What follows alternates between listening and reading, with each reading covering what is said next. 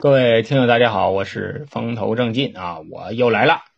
今天呢，咱们继续聊这个奥运开幕式的这段舞蹈。我现在不卖关子哈，我跟大家说一下这个舞蹈叫什么名啊？这种舞蹈啊叫暗黑舞踏。这个暗黑舞踏呀，其实来头不小啊。这个暗黑舞踏来头不小，但是呢，它是一种，但是呢，它是一种小众的舞蹈流派，它属于一种先锋舞蹈艺术。那你说什么是先锋舞蹈艺术呢？先锋舞蹈艺术啊，就是指很少人能看得懂的一种舞蹈艺术啊，就叫先锋舞蹈艺术。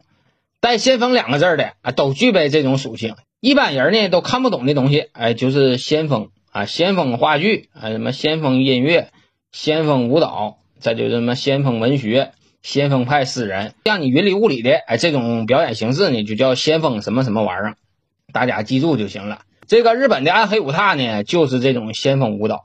它和德国的皮纳鲍什舞蹈，还有美国的后现代舞，并称为当代的三大舞蹈新流派。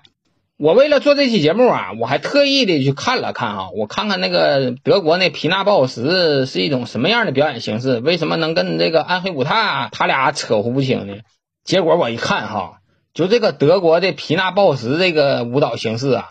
也是很压抑的一种舞蹈啊，穿的破破烂烂的，画的都跟僵尸似的，跳起来那个舞蹈呢，也是毫无美感，跟这个暗黑舞踏呢有异曲同工之妙。咱们现在呀，说说这个暗黑舞踏啊，这个暗黑舞踏呀，它是日本的一个小剧场舞蹈啊，就是以前演这种舞蹈的时候啊，都是观看的人比较少的啊。这种舞蹈啊，它有一个固定的形式，是什么形式呢？就是表演者呀，都是光头，然后呢，浑身呐涂满这个白粉，脸上、身上都涂上。另外呢，就是他们要忽略掉自己的性别，就是男的不像男的，女的不像女的。再呢，就是穿破烂儿。哎，你像正常的舞蹈演员哈，都得穿点好的啊，描个眉啊，画个眼儿啊，弄得漂亮的上去跳这舞蹈。这个暗黑舞踏可不是。啊，就是穿破烂，然后呢，就抹的挺吓人的，满脸刷白，然后就上场去表演这个舞蹈。其实他们这个装束啊，都是有含义的啊。比如说他们这个光头，什么样的人是光头呢？咱们现在想一下啊，两种人，一个呢是婴儿，另一个呢是僧侣啊。这两种人呢是光头。这里暗黑舞踏呢也是要表现的这个东西，就是一个人的初始状态。另外呀，就是脱离红尘啊，就是这个光头。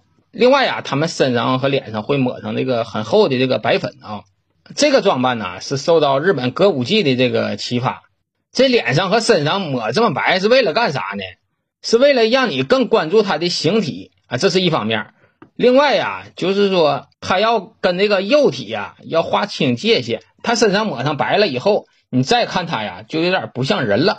也就是说什么呢？这个暗黑舞踏呀，表演的是人的灵魂啊，不是人的肉身。啊，一定要记住这个啊！所有的装扮这都捯饬完事以后，这个演员呢就得上去表演去了。但是这里有一点啊，暗黑舞踏的表演的这个演员哈，他们手里只有剧本，没有具体的舞蹈动作。平时排练呢，也是让自己进入一种状态就完事儿了，没有说这个动作具体的怎么做，没有啊，他只有一个剧本。这剧本怎么写呢？假说哈，假说这剧本上写了。啊，老沈上去咣咣就给那个鱿鱼大哥两个电炮，鱿鱼大哥呢仓皇逃窜啊，满满场跑，哎，就这么几个字就完事儿了。然后呢，我就表演一个人儿僵尸，我就追他，他就搁前面跑，我怎么追他怎么跑，那都是俺俩即兴发挥的，从来就没有一个固定的模式啊。也就是说啥呢？也就是说这个人上台以后，就是就是处于一个放飞自我的这么一个状态，他不光说是放飞自我。这个人上场以后啊，还必须得表现出一种游离和精神涣散，就让你怎么看哈，这个人他就不是阳间的人。如果说能够到达这种状态呀，基本上啊就是到位了。这个日本的舞踏大师有一个叫土方轩的，他给这个暗黑舞踏呀下过一个定义啊。这个定义是什么呢？就是这个暗黑舞踏呀是要拼命站起来的尸体。哎，你听这个定位精准不？真他妈精准啊！确实哈，这个暗黑五叉演的就是一具尸体。说到这个大师土方轩呐，这小子挺有意思啊。我感觉说这个大师的精神上啊，好像是有那么点问题。这里啊，我给大家说一个有意思的事儿啊，就关于这个土方训的，叫土方训啊，刚才说错了。这土方训呐，他有一帮朋友啊，这帮朋友呢全是搞艺术的，因为他们这帮人呐搞的都神叨叨的，正常人跟他们接触不了。他有一天呢就被他一个朋友给叫走了。这朋友是干啥的呢？这朋友啊就搞那个建筑的啊，建筑大师，在日本挺有名。这建筑大师就给他喊走了，说那个涂方训哈，这今天闲没事咱们吃点烧烤，喝点酒。哎，他就去了。去完了以后，那日本人喝上酒以后，那连唱带跳的，就搁屋里就耍上了。耍上完事以后，谁也没注意，这个涂方训呐就没了，这人没了。结果过一会儿呢，旁边的邻居和警察呀就来了，来了就敲门，敲门这门开了以后，建筑大师挺疑惑呀，这干什么玩意儿？这这喝个酒，怎么还把警察喝来了呢？这时候啊，警察就说了：“那个接到报案啊，你家房顶上啊有一个裸体男人在那跳舞呢，哎，我们过来看一下。现在他要是真是光屁股搁那跳呢，就算有伤风化，这人我得抓走。”结果这几个人再一查人，就发现他妈不对，这酒桌上他妈少一个，少谁呢？啊，就少这个涂方训。再找这个涂方训哈，一看啊，就在他家楼顶呢。人家警察都上去了，这边还望我呢，光个屁股搁上面还扭呢。这警察一看啊，确实老百姓报案的说的不假。这时候警察就说了：“那行了，这人得跟我走啊，这游伤风化，带警局里去，完了回头问一问这怎么回事。”这时候啊，这建筑家就说了：“哎呀，这个这个警察，这个你不能带走啊，你可别抓他，他是我们日本比较有名的这个舞蹈大师，他是搞这跳舞呢，他搞这个艺术创作的。这个人啊，就是进入这种状态，他就这样。”那日本警察他也不傻呀，他他妈的了舞蹈我见过哈，大师我也见过，但是他妈的像这二大胡的啥也不穿就搁这扭歪的，说他是舞蹈大师，他妈谁信呢？这么的，我也不难为你哈，你给我拿出来一样证据，你就证明他是舞蹈大师就行。结果呢，这几个人犯难了，为啥呀？就是这种舞蹈哈，当时在日本没几个人认可，也没有什么证书啊，什么玩意儿的，这都没有。你啥证书都没有，你认证也没有，然后你然后你搁人房顶上光屁股跳舞，你说你咋解释这事儿呗？后来呀，建筑大师这个朋友啊就想起来了，他平时上小剧场表演的时候啊，有剧照，不有照片吗？就把那照片呢翻出来了，翻出来不老少啊。那警察一看，我操，这平时就这样啊？啊，对对，平时就这样，什么很多时候都是光屁股表演啊。你要是说平时就这样，那就算了，那他可能就是搞艺术的。然后啊，这警察就走了。哎，这个涂方训呢，就这么个人另外呀，这涂方训还干过一个什么事儿呢？哈，就是他当时啊，跟一个呃比他岁数小的一个暗黑舞踏的一个表演艺术家，那表演艺术家叫什么名呢？叫大野什么玩意儿？你就记住这么个人就行了。他俩呢，讨混着一个剧本，这个剧本啊是表现一对同性恋的。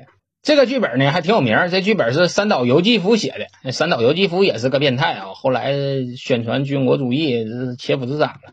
这涂方训呢，就和这大爷啊，俩人就打算演这个话剧，给这个节目啊起了一个名叫“禁色”啊，禁止色情这么个禁色啊。开始表演的时候，这底下这观众啊，还都挺期待呢，一寻思他妈的先锋艺术哈，看一看。听说这玩意儿挺少的人能看明白。如果说今天我真看明白了，那我不就成大师了吧？都抱这个态度啊，买买票啊，来看这个暗黑舞踏来。结果呢，开始表演以后，这个大爷呀，就拿了一只活鸡啊，就上场了。上场以后呢，他俩不是为了表现这个同性恋嘛？他俩就是搂抱啊、喘息啊，反正就是一些肉体上的这些碰撞啊。中间呢还夹着这只鸡。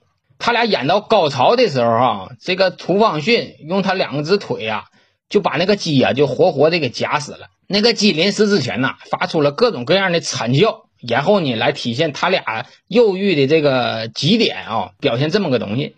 结果这个舞蹈没等表演完呢，哈，就全剧场的人呢就都撤了啊，就没有一个人能欣赏了他这个玩意儿啊，就不知道他要表演的是什么。就是说两个人光着屁股拿着大腿在那夹那个活鸡，哎，就表演这么个玩意儿。但是呢，他就说他俩表演的呀是同性之间纯洁的爱情。你就寻思那个画面吧，你能看出来这层意思不？这就是暗黑五踏。那你说他妈的老沈，你说这玩意儿哈，我有点不理解。这水呀是有源的，这树啊是有根的。你说这个玩意儿他妈的谁研究的呢？要说研究这个人哈，还真他妈挺了不起。这人叫什么呢？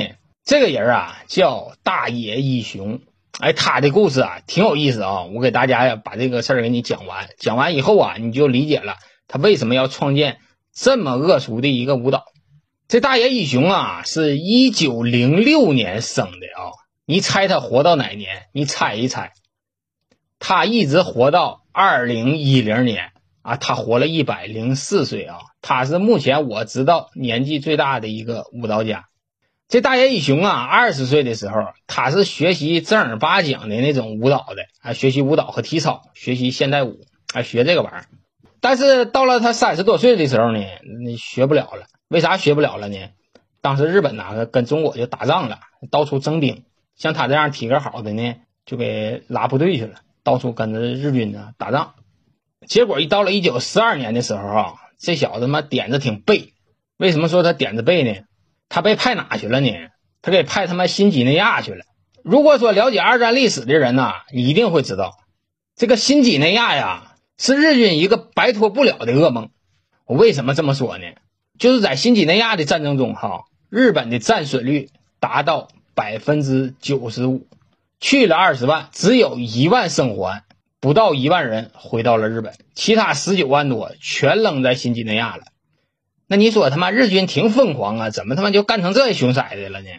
其实这里呀，他跟一个国家结仇了，让人家啊给报复了。那你说他跟哪个国家结仇了呢？那这个事儿啊，咱们下期再聊。